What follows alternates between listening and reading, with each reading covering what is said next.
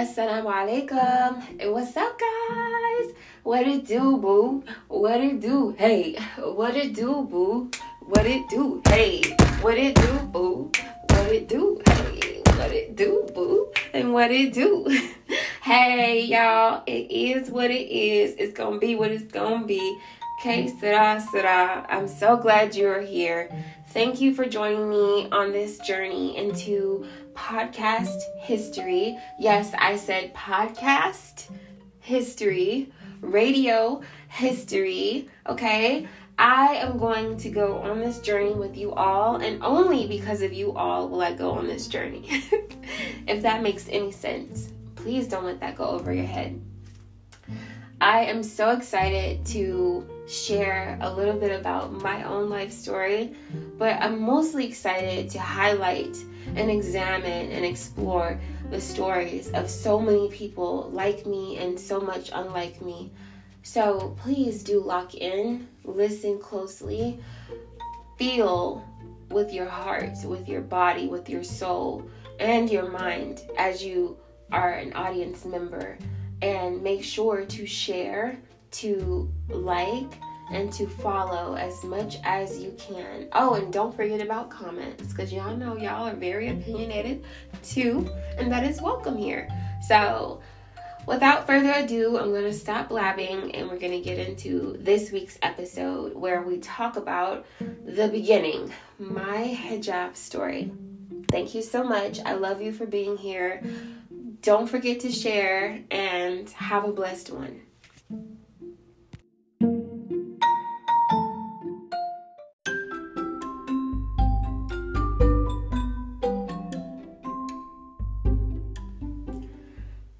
First time I ever wore hijab, I had to be about age maybe five or six. That's pretty young, I know, right? For a young girl who is nowhere near puberty, to be wearing a covering that is supposed to help her become more modest and observe her obligation to God. But it was more practice, I guess, because while the obligation was not yet there, the love and the desire to wear it for me personally was. So I embraced that wholeheartedly, and my parents encouraged it to the moon and back, right? So wearing hijab was common nature, second nature for me, almost first nature.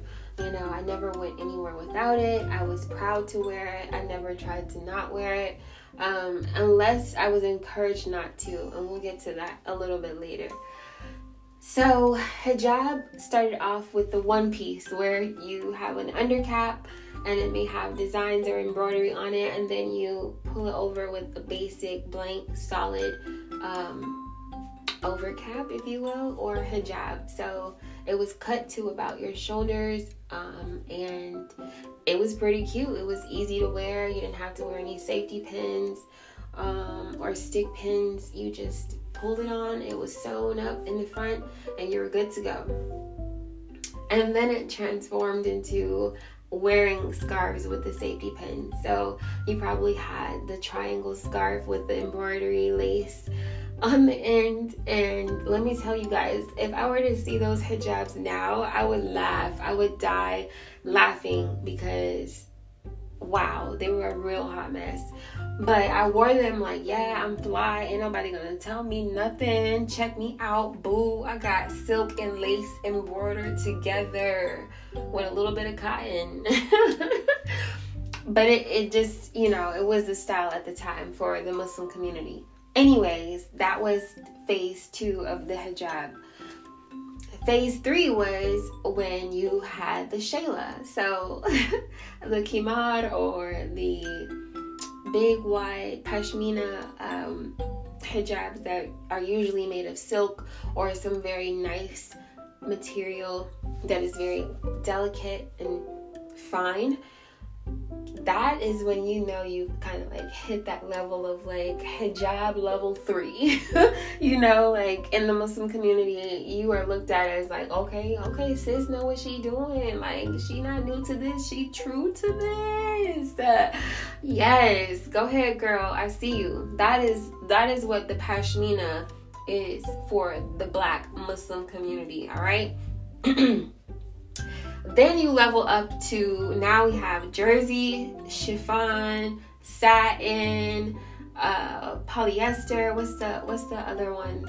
I can't think of all of the different fabrics that we now have because we got so many. We got hijab companies, you feel me? We got companies, the Veil Collection. What else we got? Modanisa. Who else we got? Who we got? Haute Hijab. Yes, okay. We got all them now, and they all represent so many flavors of Muslim women. You go from the florals and the prints to the silks and the and the solids. You feel me? Like you got options. You have options now. Where back in the day, there wasn't no options. you got options now. So look at God. Ain't he good to us? Anyways, I'm at level four now, I guess, with the materialistic side of hijab, with the fabrics and the fashion and the way it's styled.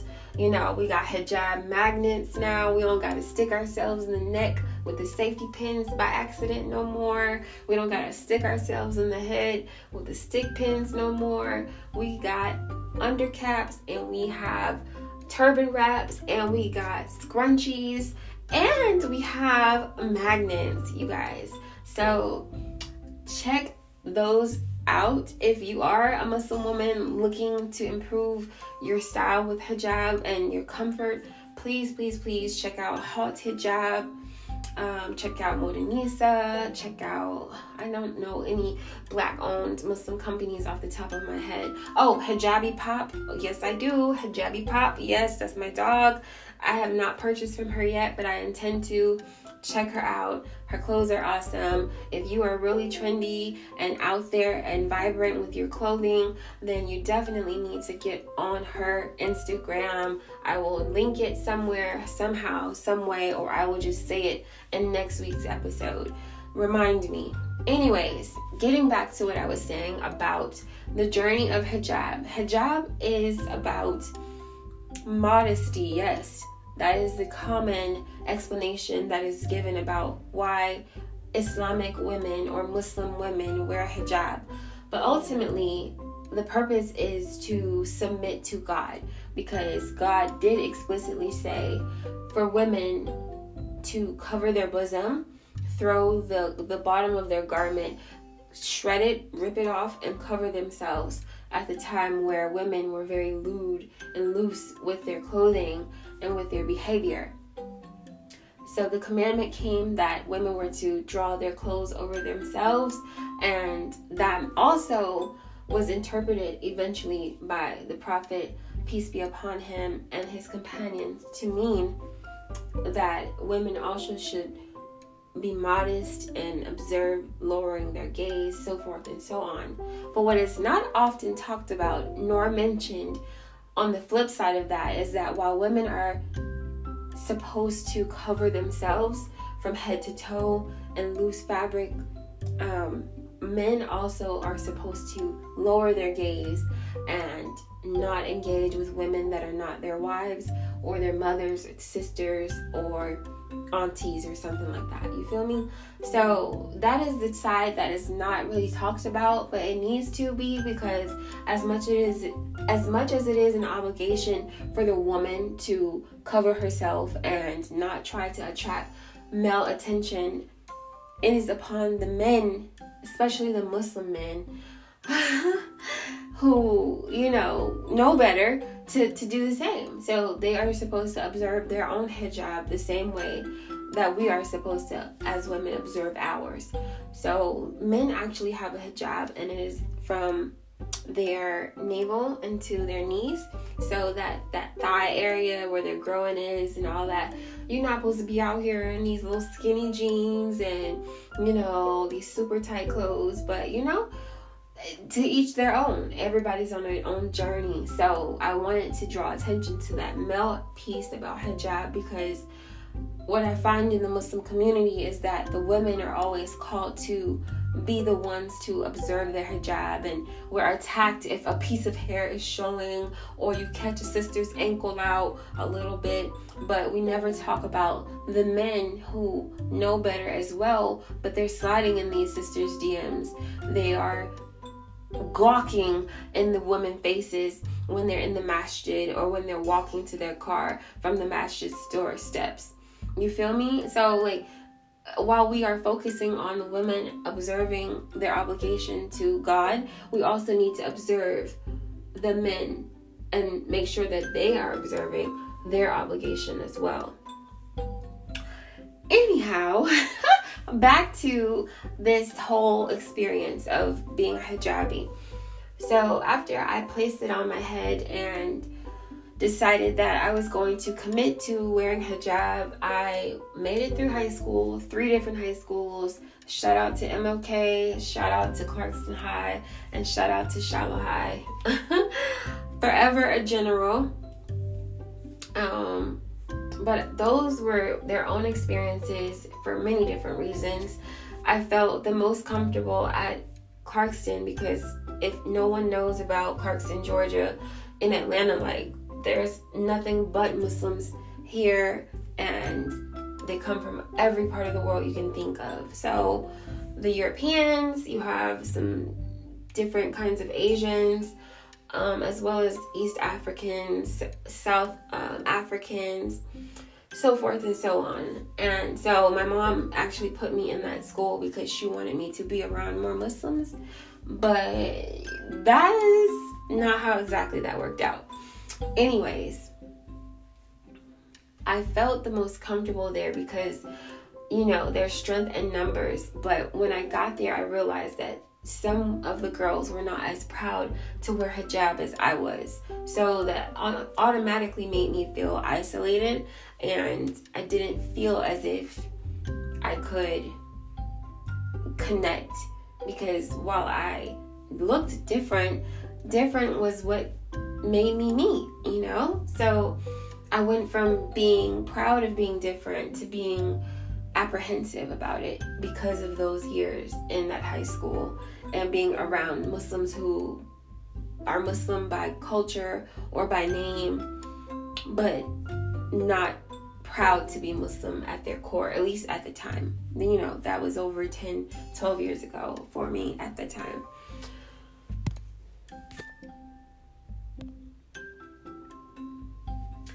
So, anyhow, back to my story about how I became hesitant and apprehensive about hijab.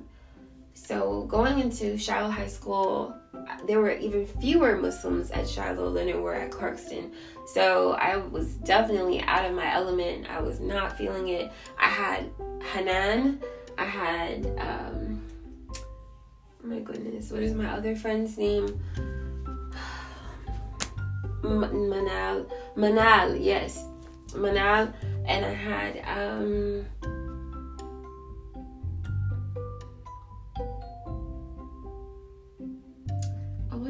what was her name? Is oh Amira, Amira, my girl. Yes, Amira. Those are the three Muslim friends that I had while I was in Shiloh High School. And those girls held me down and made me feel so proud to be a hijab wearing Muslim girl in a sea of non Muslim girls and boys. So, um, shout out to you, three ladies. I love you forever and always for that.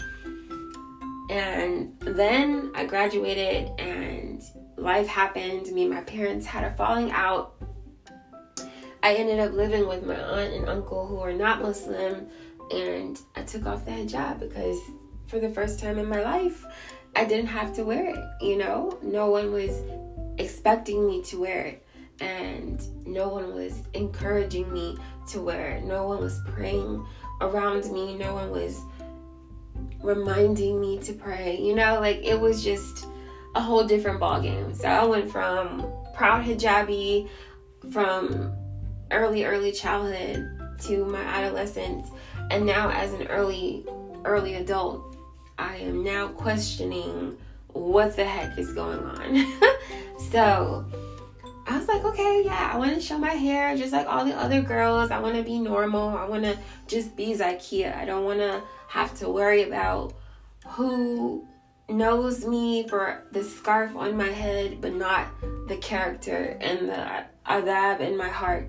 I want to be known for my heart and my soul and my kindness and my laughter and my joy and my jokes and my vibrancy and my energy and not for what is on my head or on my body. And that was where my brain was stuck for at least a year and a half, two years. Like I was just committed to running as far as I could from the hijabi identity that I just took it off and hit the streets. no, let me cut it out. I wasn't on those streets. Let's let's clear the air on that. But I definitely um I stopped practicing Islam the way it is meant to be practiced for sure. And for that I will always regret and ask for forgiveness from God. So anyhow, that was one of the more shaky, darker, confusing times of my life from age maybe 18, 19 to 20, 21, 22. Like there were so many changes happening about the hijab, about my identity as a Muslim, amongst non-Muslims and Muslims. Am I too haram for the Muslims and too halal for the non-Muslims? Where do I stand in all of this crazy? Because while I may do these things that are not considered good, I also will not go as far as doing other things as well. So, for example, at the time I was okay with possibly, you know, going out, hanging out in a bar. Whereas now, you know, I won't I won't get a lottery ticket though, you know, I, I never have played the lottery, I've never gambled, I've never um slept with thy neighbor you know not thy neighbor's wife. Like there's things that i just haven't crossed the line on because in my mind i'm like well you know islam has major sins and it has minor sins. And i ain't trying to get too many major just like i'm not trying to get too many minor. But i definitely want to stay as far away from the major ones as i can. And that was my rationalization at the time was it right? Did it make sense? Was it authenticated? Hell to no, no, no. But that is what I was on. So I am proud to say that I am away from that mentality and I have grown. Um, I still do think about my sins and I do ask God to forgive me because of my humanity and for my weakness and my low iman. But it's a journey and to be completely authentic with you all it is going to continue to be a struggle for me the rest of my life. Observing hijab is not always easy for me. Not because I think I'm the baddest and I want to be out here naked, but more of just not feeling safe, not feeling secure to practice and be who I am at my core here in this United States of America. So, that is for many reasons that I can go into for days and days on end, and I will save those thoughts and ideas and comments for a different episode. But I do want to say that being Muslim here in America, in Atlanta, Georgia, Georgia, the home of racism, you know, it's hard. It's hard. It's very hard. And not hard because you're not allowed to practice or worship or observe your hijab, but more of you just feel the stares from time to time. You feel the the stares and you hear the the comments or the whispers. You see the shifty eyes and the grabbing of the children from time to time. You just feel it and you see it. And you know at this point being a veteran to hijab I would consider myself kind of callous to all of that because I know ultimately my hijab is my crown. But, you know, I'm still a human and some days it affects me more than others. So that is a lot.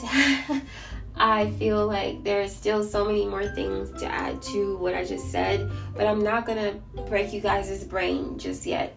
I'm gonna come back and we're gonna dive deeper into my experiences of wearing hijab what it's meant to me when I didn't have it on and what it's meant to me now that I've started wearing it consistently again and what caused that shift and that change. So please stay tuned. Don't touch that button. Grab you some tea, grab you some coffee, grab you some snacks. It's going to be a little bit of a long winded one, but we're going to get through it. So stay locked in, and I'll be right back.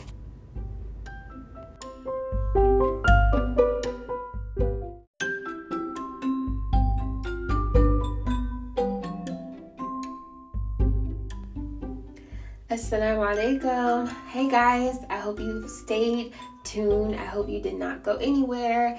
I hope you grab your refreshments and your snacks and you're ready to dive back in.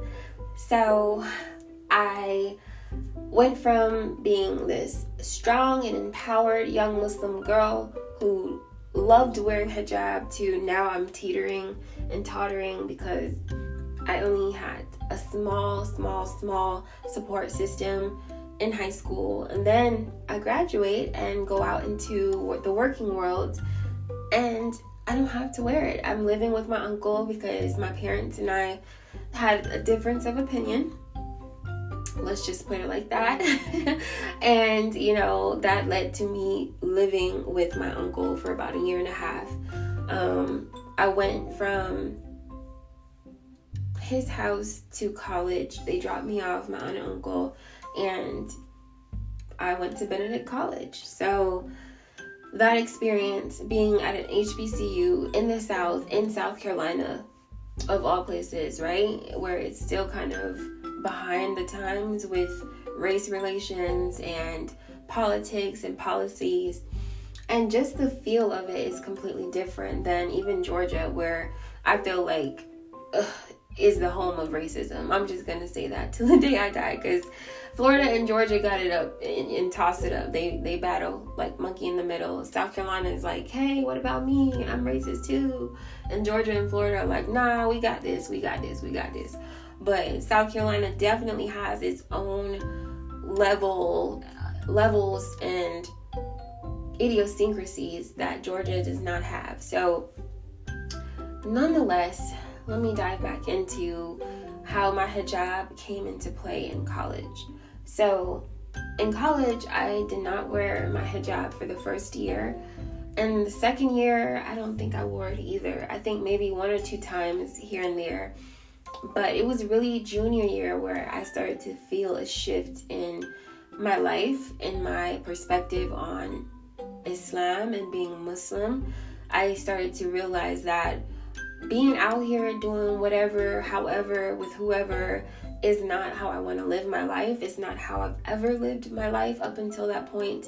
And I was at my complete lowest when I was not wearing the hijab. I'm going to be completely honest with you. Like, whenever I took the hijab off, life seemed to hit the toilet, okay? Go down the drain, gurgle back up, and then go back down. Like, life sucked anytime I took my hijab off for a sustained period of time. And that became a sign to me that maybe I should stop disobeying God and actually adhere and obey as a believer should, right? So, hard headed little old me had to wait for God to send me clear signs, right? So, this one particular day in, in algebra class, I walk in, I don't have on the hijab, and this one girl who we're not friends, I barely know her, we see each other in passing and I only know of her because we share that same algebra class. So she was very um, colorful, I'll say, and she had on a purple wig and she has a big build for a woman, very tall, very um, wide bodied, and she was sitting like maybe a seat or two down from me, kind of blocking me in the aisle that or the row that we were on in, in math class. So I kind of already frustrated about that because I don't like being caved in or locked in anywhere. But what furthers my frustration is she looks to me and she says, Ain't you Muslim? Like, where is your scarf? Like, some days you wear it and some days you don't. Like, make up your mind. Like, what is it gonna be? Are you gonna wear it or not? I lied to you guys not. This woman, girl, whatever you want to call her, said this to me in front of the whole class of like 45 to 50 students. And of course, instantly all attention was on us because she was loud and she's big, and it just made me so uncomfortable. And I felt cornered even more than I ever have in my life. So I sat there, not really giving her a response because I knew in my mind, in my mind's eye, I saw myself getting up and cussing her out. But I also saw the reaction that people would have to me doing that. And being that she just called me out for being Muslim and not already wearing my hijab, I did not want to further her stereotypical commentary by lashing out in front of a crowd. So I took out a piece of paper from my notebook and I scribbled out everything I wanted to say to her. I wanted to cuss her out. I wanted to cuss her grandma out. I wanted to cuss her mama out. I wanted to cuss all her little raggedy ancestors. I wanted to tell her about herself, her weight, her clothing style, her life, her teeth, her everything, right? I wanted to rip her to shreds because I was hurt and I was triggered. But why was I so hurt? I had to take a pause and I had to process why this girl who means nothing to me could get me so worked up about something so personal to me. And it was because what she said had some truth to it. Ultimately, wearing hijab and observing the physical hijab is something that, you know, is not always easy to do. But that is the point of it. It is supposed to be a struggle. You are supposed to struggle to obey and submit to God. It is not supposed to be easy. And up until that point, I had assumed that wearing hijab would always just be easy for me. It was easy as a child, it was even easy as a teen when I had a family and friends to support me, and even a community to support me. And then it becomes even harder when I'm alone in a state by myself with no family, with one friend, and literally, I'm alone. So, her saying that allowed for me to see from her perspective of an outsider like why that would be crazy where I wear it one day and the next day I don't. But on my inside, I'm thinking about, you know, is am I beautiful? Is is it going to be acceptable for me to wear this? I remember distinctly going into my college's cafeteria one day with my hijab on my head as a freshman, and I was stopped at the door and was told that I could not enter into the cafeteria and eat my lunch because I had on headgear. And I politely but sternly told them it was not headgear, it was a hijab, and I was going to wear it because it is my religious right and my so called American right to do so, to practice my religion freely. And even though HBCUs like Benedict are known to be backed by a Christian church, ultimately, I'm still an American citizen and I have the right to practice my religion as I see fit, how I see fit, where I see fit. And my head covering is not coming off, so I can go in there and eat your raggedy fried chicken and fried fish. So, needless to say, they were telling me that I needed to go get a letter from the imam from my local community that basically solidifies that I am Muslim, that I'm not just wearing this around my head for show, and I'm verified now. So I didn't do that. I was like, no, I'm not. I don't have to prove anything to you. And if you want to go any further with it, take it up with God, okay? So walked away, got my food, never heard a thing about it again. But they were calling bonnets and do rags headgear, and the hijab was the same thing? Absolutely not. So I had a problem with that, but I said them very straight do not ever, ever, ever come at me like that again.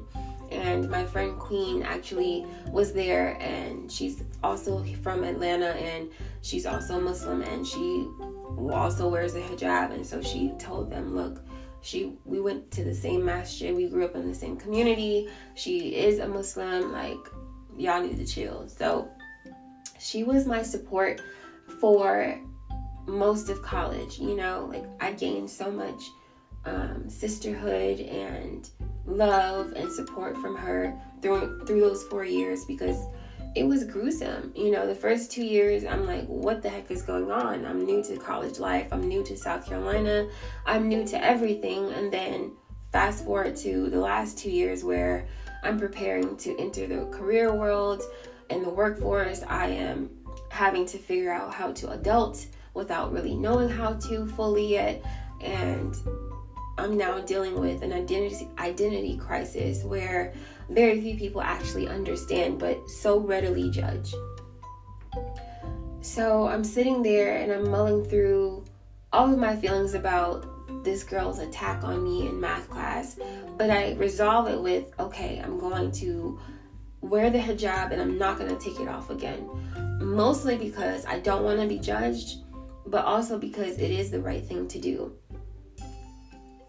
my priority was that I would never feel that small by anyone else ever again and it needed to be mainly on pleasing God and that would would have kept me from taking it back off again maybe a year or so later.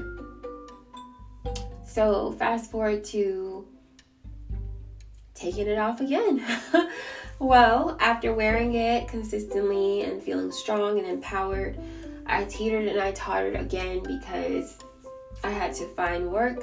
I started to see Muslim women being killed um, just for wearing hijab, especially during the month of Ramadan. We were being attacked basically for wearing what God commanded us to wear. So my humanity and my fear got the best of me and my weakness to want to hide it, it, got to me you know? I'm gonna be real. It got to me and my imagination and anxiety took over and i realized that i was making scenarios up in my head that hadn't happened at least to me even though they may have happened to some of my muslim sisters. Um, may allah forgive them and make their graves spacious and full of light I mean. But most importantly, um, I took it off because my nafs, my desires, my own soul was battling with this world and its desires and its temptations from being IG famous to TikTok famous to YouTube famous, being naked and being very loose and free if you will, is encouraged. And I'm not discouraging it myself. I just feel like I am not myself when I am trying to embrace that, knowing that I did not grow up that way, nor do I feel comfortable exposed that way. So, for all of my women who decide to show their bodies and share their goodies with the world, do your thing, boo. Like, do it. Just be prepared to handle all of the repercussions that come with that. And we know how gruesome and ghetto and cruel this world can be to women who are covered, but that is to the 10th degree when she is not. So I'm going to say that and let you guys live your lives as you may because you're beautiful no matter what you wear no matter how you wear it. But just remember that we do seek things that are sheltered and covered for a reason. It is more pure, it is more clean, it is more appealing. And it's not to say that the women who expose themselves are unclean or impure. It's just more of my perspective on myself this is how I view myself. My name literally means pure.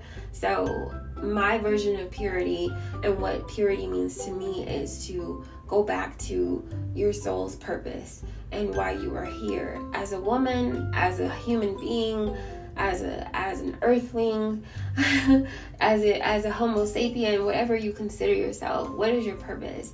Why are you here? That is purity to me. And I am reminded that most when I am covered because I cannot let my outward physical appearance get me by in life. Where I can show my boobies and I can show my butt and thighs and hips and and and my back and I can expose myself in that way and still holler about being smart and being charismatic and being knowledgeable or I can cover and demand and command respect as I should as a woman naturally without having to show a thing. You're lucky to even see my hands and my face and my feet which is up for debate as far as modesty goes in Islam. But, anyways, I say all of that to say I realized that my relationship with self, my relationship with God, and my relationship with other people got better when I covered my body and I committed myself to observing full hijab in mind, body, and soul. I didn't have that realization nor conviction when I was underneath the roof of my parents. I felt that I owed them my obedience versus owing it to Allah first. And so I had to shift my mentality and realize that my parents will die someday. Whether it's tomorrow, God forbid, God forbid, Allah protect them always, or a hundred years from now, which we know is probably highly unlikely considering they're already in their 40s and 50s. But um you know, I just feel like I couldn't have gained that insight unless I had left home, left the state and and indulged in all the things that I shouldn't have indulged in but needed to indulge in to get to this conviction. I took the hijab back off and I put it back on as of this Ramadan, this 2020 Ramadan, was when I decided I'm not going to take my hijab off again. I'm not going to allow for the whispers of the shaitan, the whispers of the devil to get to me. I say no to that lifestyle. I say no to his waswas, his whispers. I say no to the whispers and the desires of my own flesh every day when I put that hijab on that is what hijab is for me. It is a reminder that every day that I put this hijab on and I secure it with my hijab magnet, I am fulfilling my obligation to the Most High. And only He can reward me for my efforts and my jihad and my struggle with this piece of fabric that I put around my body every day.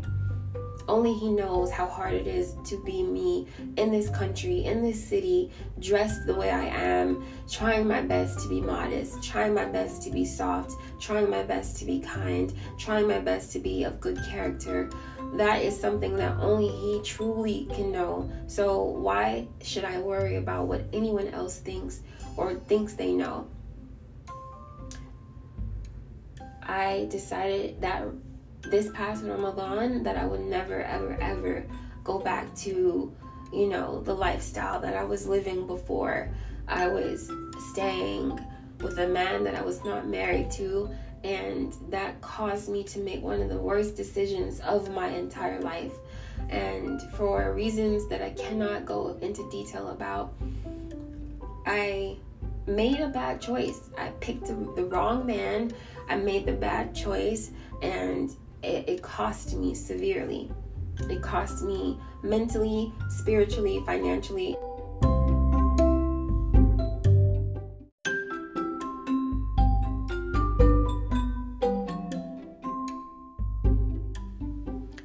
I lost everything with that relationship, and it showed me truly that the mercy of Allah is that He will never, ever, ever truly leave you if you never truly leave Him.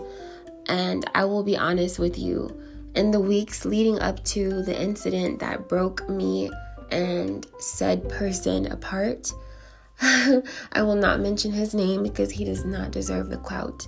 Um, but that person and I, we decided to go our separate ways. We were not good for each other and we were not happy together and individually. So, that is exactly around the time when the pandemic and the stay at home orders started. So we ended up having to lock in and try to figure it out. And one thing led to another. And it just got worse. So we had to split forcibly. Um, I actually had to go to jail for four days because of that incident, and I am still having to clear a lot of that up.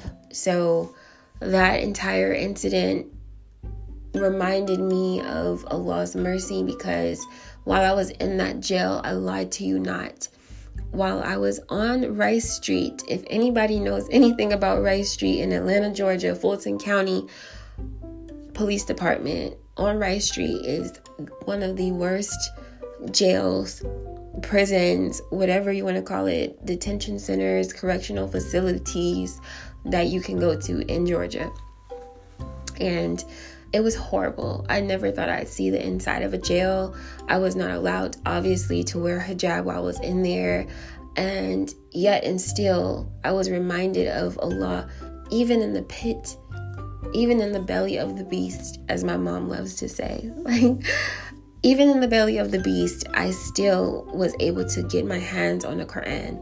Like, one of the inmates actually gave me a Quran, and she was like a light for me because I felt like I was going to literally lose my mind. I didn't know who I was anymore. I didn't know how I even ended up inside of a jail cell in the middle of a pandemic.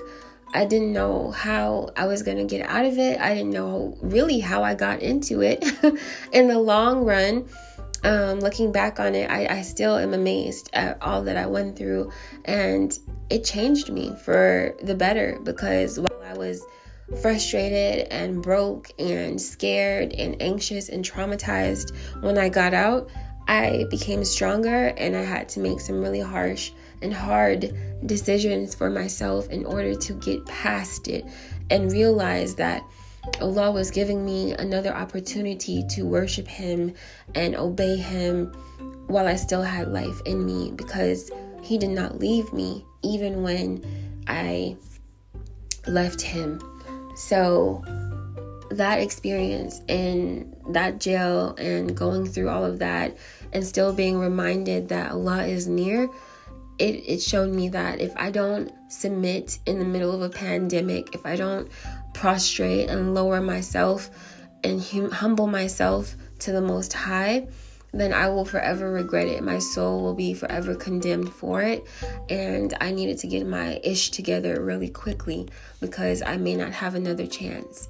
So when Ramadan came, um, as it approached, I knew that something major was going to happen for me and I needed it to happen in order to become who I was meant to become, but I just didn't know how. And so when that incident with me going to jail for those 4 days and being cut off from the world for those 4 days and only relying and having Allah, like truly it reignited the fire and the passion for my hijab and for Islam and for the way and the lifestyle of a Muslim, it really reignited that for me because I was lost and I was wandering and I was hopeless until I saw what I could become and I chose not to become it because Allah chose not to forget me as I chose not to forget Him.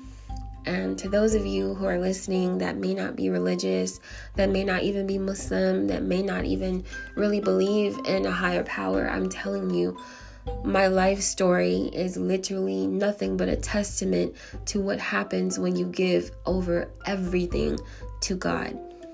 So you will learn through my own story and the stories that I share on this podcast that my love for God and my relationship with Him is all that really matters to me. And He has actualized Himself in my life several times, too many times for me to deny His existence. So I will always speak with complete conviction about Him and my relationship with Him because he has never left me. Not when I was broken down crying, not when I was called a terrorist in the grocery store or in my own high school, not when a bus driver threatened me and said she wanted to punch me in my face in my own college where I pay to go to school.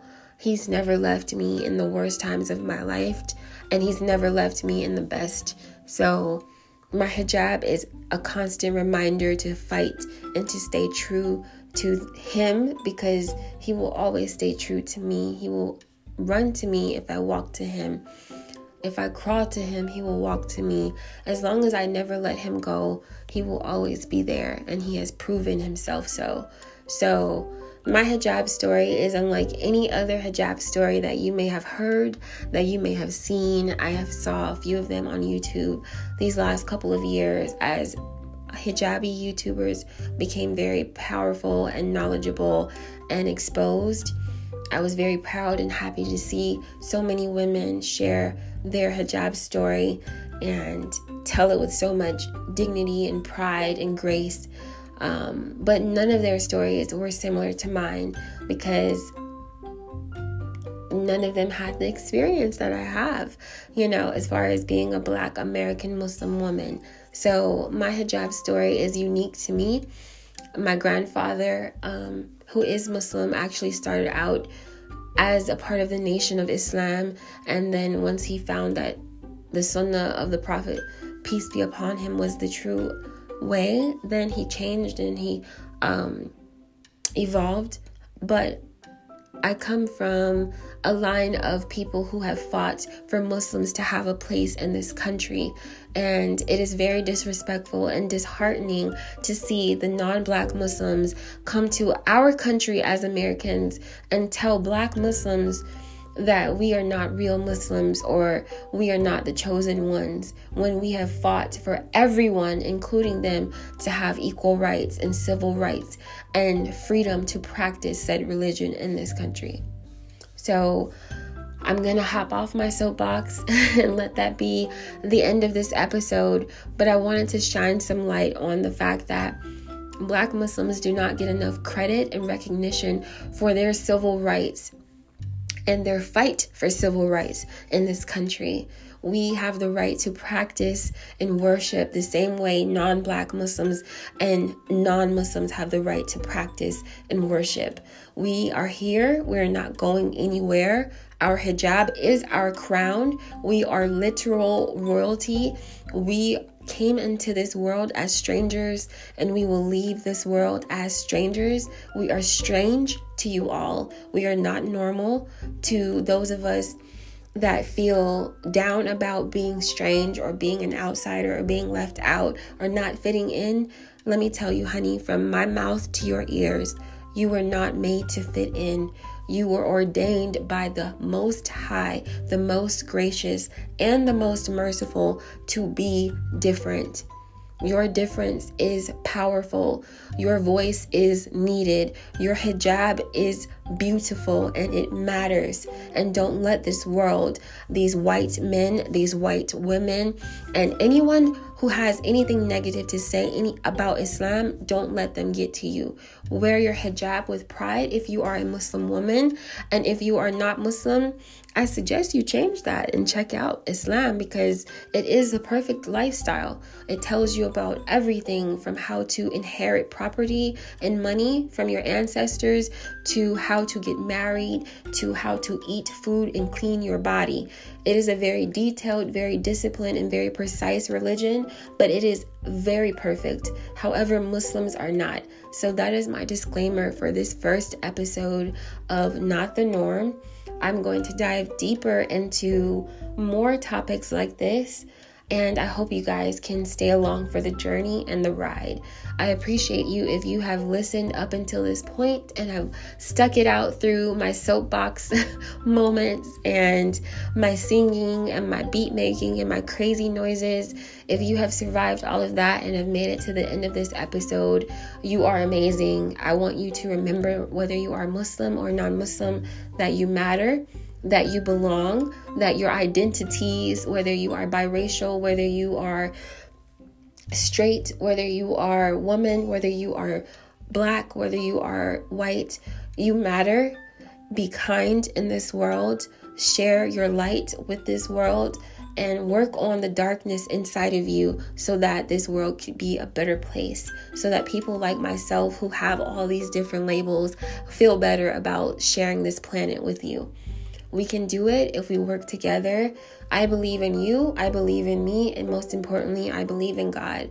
I wish you all well until the next episode. Stay safe, stay fun, stay enlightened, stay woke, and stay tuned. Take care, and I love you all for listening. Bye.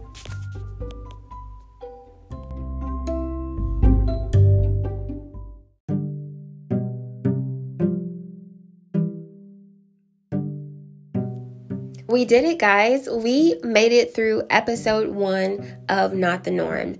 I never thought I'd see the day where I actually made an entire episode to release to the public, but I did, and I hope you guys gained something insightful and enlightening from it.